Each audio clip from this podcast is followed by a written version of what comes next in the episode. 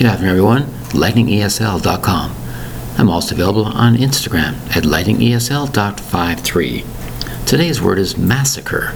Massacre. Three syllables for the word massacre, spelled M A S S A C R E. Massacre. What is a massacre? Well, it's killing a large number of people at one time. It's called a massacre. Quite often it's explained about in times of war, a heavy battlefield between soldiers in different countries, and so on. A description of something that took place very, very evil. A massacre of people and animals is called a massacre. M A S S A C R E. You might say, how could that happen?